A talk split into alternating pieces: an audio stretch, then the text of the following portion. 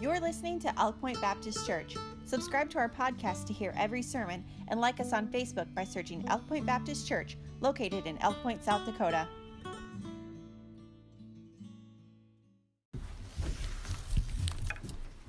All right, so before I start getting into anything, um, if you could have your Bibles open, you can go to Genesis 17.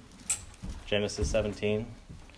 Um, we're going to start in verse 1, but I wanted to thank you guys for being a good family to me. I mean, I'm thankful for the family that I married into, but you guys are an extended, extended family for me, and I just I couldn't be more happy to be in this church and for you guys to allow me to be up here. And if you see me start shaking, it's because I'm shaking with joy. So I thought of something I might say for that. Um, if you're able, would you all stand with me as we read God's word?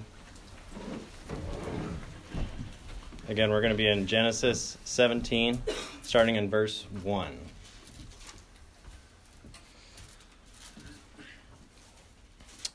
And when Abram was ninety years old and nine, the Lord appeared to Abram and said unto him, I am the Almighty God. Walk before me, and be thou perfect.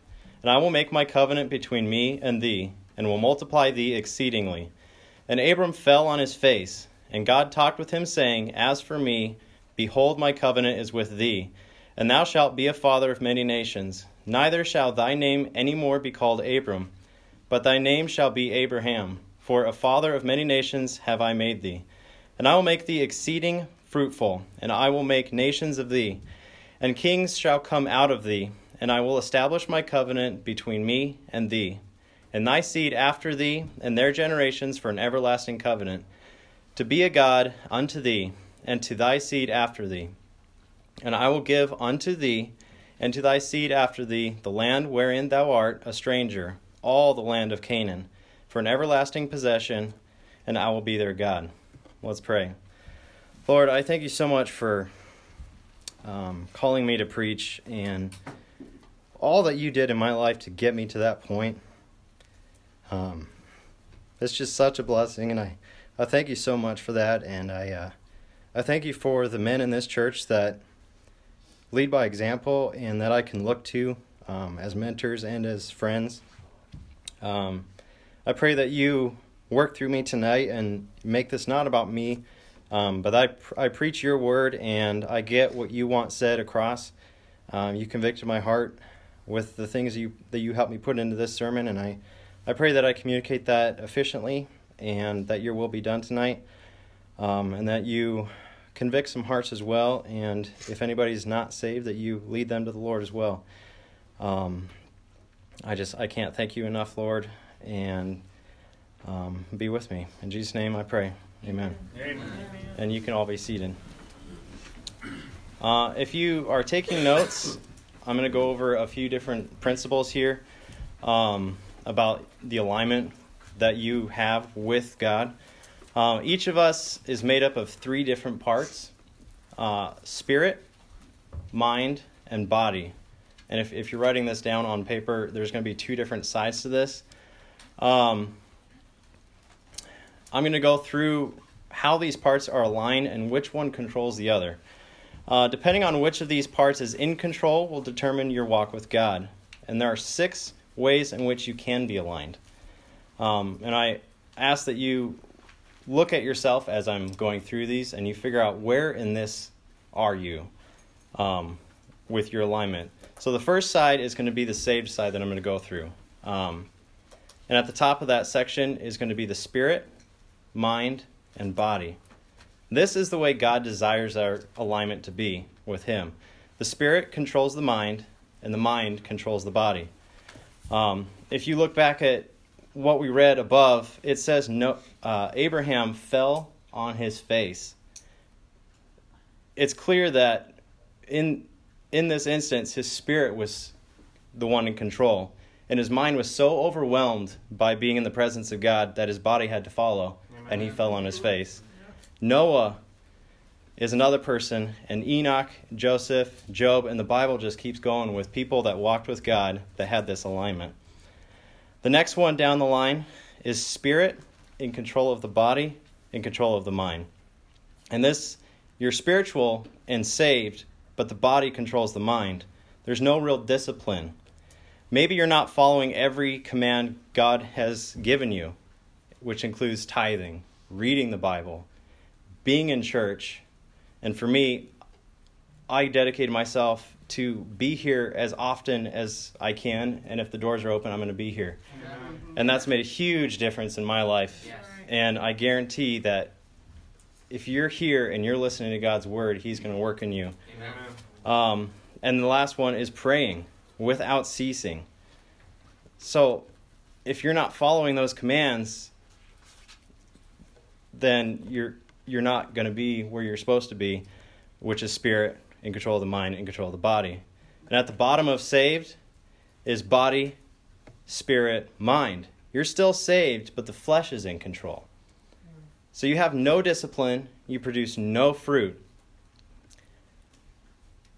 You know you're saved, but other people aren't going to realize you're saved because it doesn't show. Amen. You're not walking with God and you're not you're not getting everything from God that he wants to give you. So, if you're at that place, I encourage you to pray and look to God on how you can you can change that and get back to the top of that list where your spirit's in control of the mind and then in control of the body. Now, on the other side, you have the unsaved side. Now, the first one, unfortunately, is a lot of people in church these days. They're lost in religion because their mind is in control of the spirit, which is in control of their body. So they're very intellectual, they're very disciplined and faithful, but they do not know the truth, which is salvation which is Christ giving us that gift freely. Amen. So it may seem like on the surface they, they have it all together. They pray like they're supposed to pray. They walk the way they're supposed to walk. They dress the way you they you know, the church encourages you to dress, which here is it's a lot better than some churches. I'm not saying it in a negative way, but I mean that like there's some churches that you have to be very specific in how you dress and that can be it can it can push people away in a church.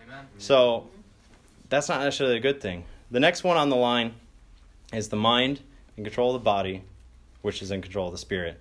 These people are very intellectual, but they want nothing to do with God, nothing to do with Jesus or religion, and they have their own sense of morals. And at the bottom, which is really sad, is the body in control of the mind, in control of the spirit. Their flesh is totally in control of who they are. They have no morals. Nineveh is a great example in the Bible of people that followed in this alignment. Right. Um, so again, figure out where you are on that, and if you have any questions, I, I can show you this the table I have here, and you can write these down again later.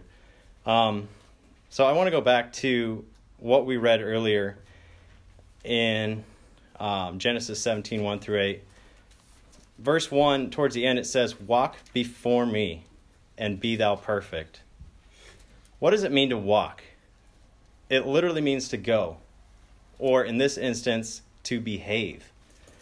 God commanded Abraham to walk ahead of him, which when I read that, at first I just I was like, okay, walk with me. But no, it says walk before me. So picture this God walks behind as a father would walk behind his son so he can guide him and see what's ahead of him. When I when I think about that, and I'm sure a lot of parents here can relate, when you're walking through a store, your kids aren't running behind you somewhere off getting into trouble. That's you good. know they're in front of you. Amen. You know where they're at, and you know what they're going to get into. You can see what's happening before they get into it. Right. Um, funny thing is, Jaron, and this is why we keep him in front of us. He will run through a store and he'll start pulling stuff off shelves, knowing you have to pick it up. so I, am sure you, a lot of people have that kind of story, but it's just it's just really funny to think about. Like if if we had him behind us, who knows what he'd be getting into? So God wants us to be in front of Him as we're walking with Him.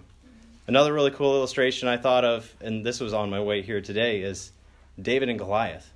Goliath didn't see the threat in front of him, but David knew God was behind him.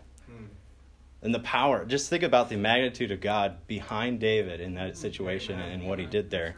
God was behind David because David was walking with him. Um, a, a, few other verses I want to mention about walking as well as Genesis 6 9. Noah was perfect and Noah walked with God. Look at what God did with Noah. Genesis 48 15. Jacob had a family lineage of walking with God. If you look at what I read before in Genesis, it's God promising Abraham what he would give him if he were to walk before him and be perfect. He said he will give him a lineage Amen. and make nations out of him and kings out of him. And when you if you read a little bit further into Genesis 48, Jacob mentions that lineage. He looks back and says, "My father walked with God." Yeah. And my father's father walked with God. And it and it it all started with Abraham because he was willing to walk with him Amen. and be perfect. Amen. Genesis 5 21 through 24, Enoch walked with God in such a way that God took him up. He didn't even die, which is just mind blowing to me. And it's so exciting to think about how God wants to use that walk. Um, much like the Bible gives us examples of people who walked with God, our walk should be influencing other Christians in their walk. Not to mention, our walk helps lead other people to Christ.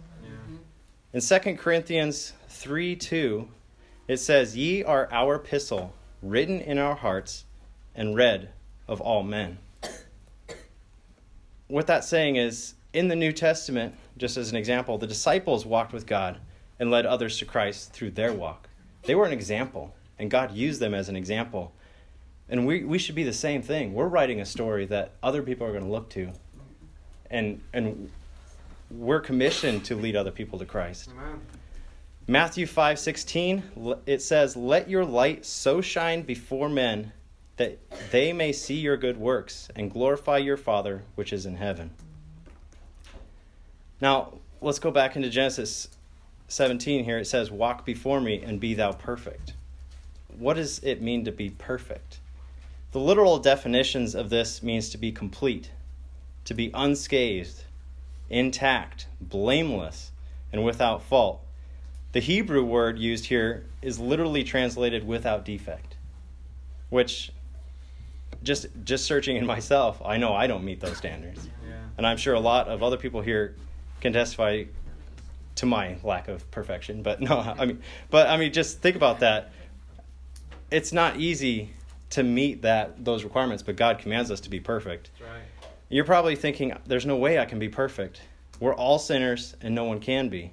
But God designed life to bring about situations that show our inability to be perfect in order for us to realize how much we actually need to rely on Him Yeah. to achieve that, to be blameless and without fault. Being perfect is having the right alignment, and that is His desire for us, which is the spirit in control of the mind, in control of the body. Those who think that they can perfect character qualities or keep the law of God do not understand that it is humanly impossible to do so without Him. And this is the top of the unsaved alignment, which is the mind in control of the spirit, in control of the body. They think they can, perf- they can be perfect enough to get into heaven on their own. Throughout the Bible, God gives us commands about perfection. And I'll, I'm going to read a few here that you can look up later. Um, Deuteronomy 18 13, if you want to write that down, says, Thou shalt be perfect with the Lord thy God. Leviticus 19 2 says, Be ye holy, for I, the Lord your God, am holy. Amen. Colossians 3 8 says, Put off all anger. Matthew 5 10 through 12 says, Rejoice when all men speak evil of you. I myself struggle with that because a lot of times in my life I've dealt with that. And it's not easy just to, it's not easy to not retaliate in those situations. And 1 Thessalonians 5:17 says pray without ceasing. That doesn't always mean you're asking for things, but sometimes you just need to be praising him for the things he's doing. 2 Corinthians 10:5 says bring every thought into captivity. Yes. Mm-hmm. That's another one that hits me Amen. because of the things I, I've dealt with in my life. And I have to constantly remind myself of. Matthew 5:44 says love your enemies.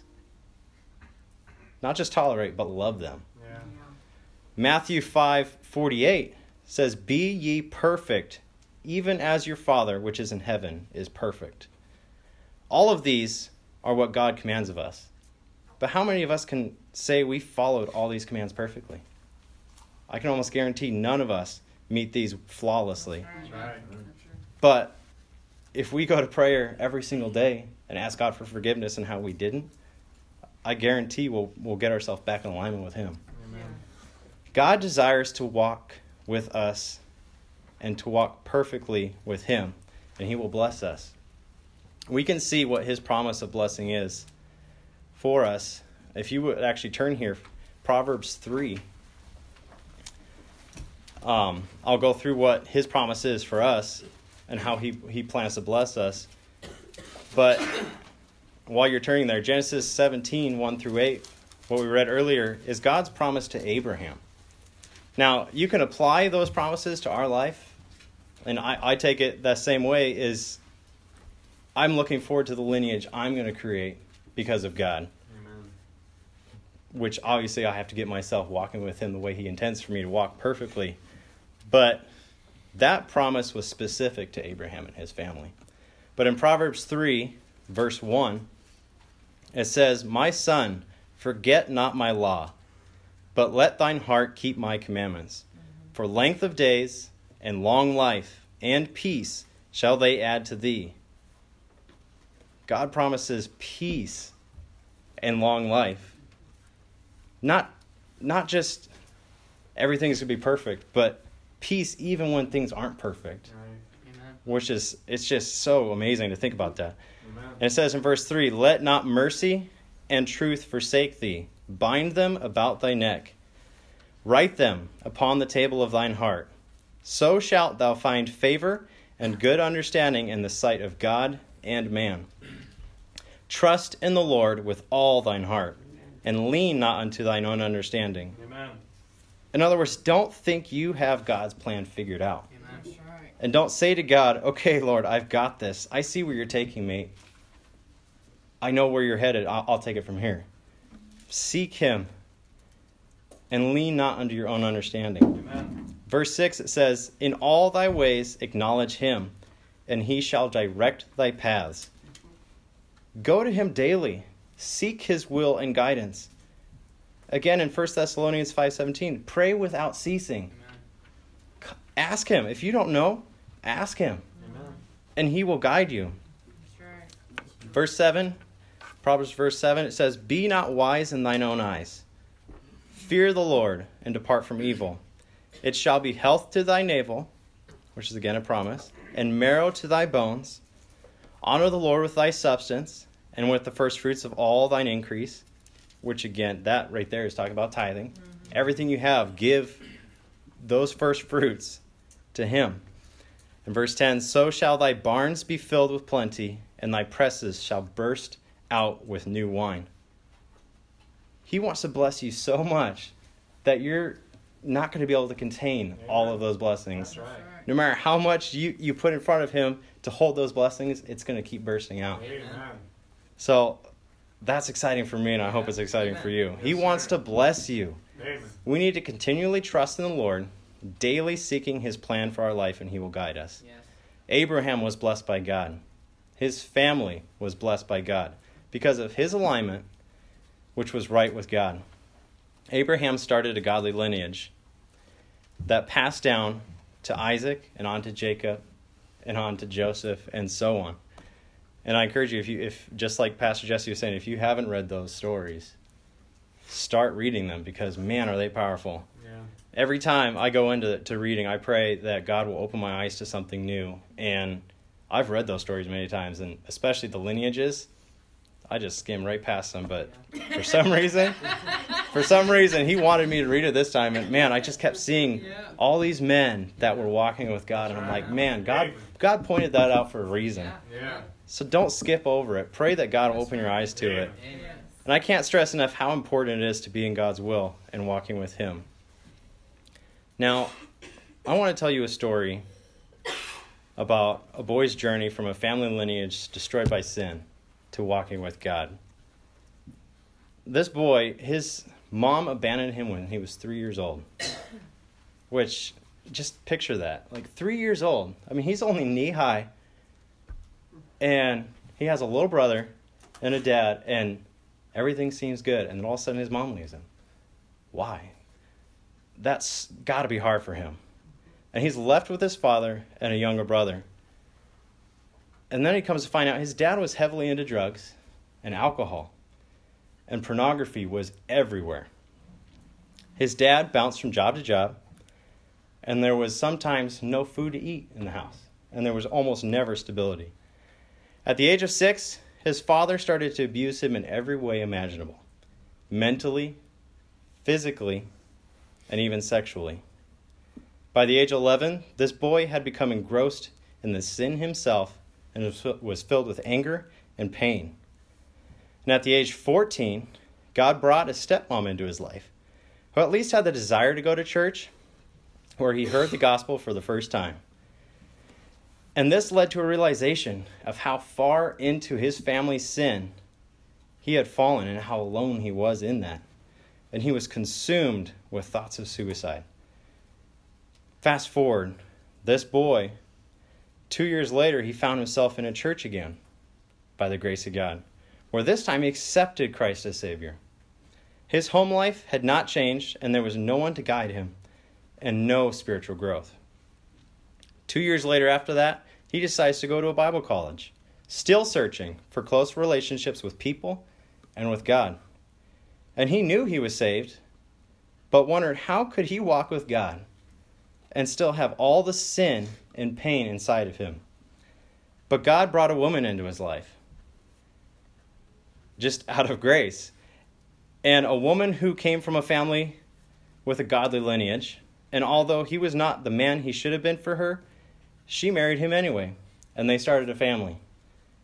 For years, he lived in sin and pain, hurting his family, and was unable to forgive his own father for his childhood.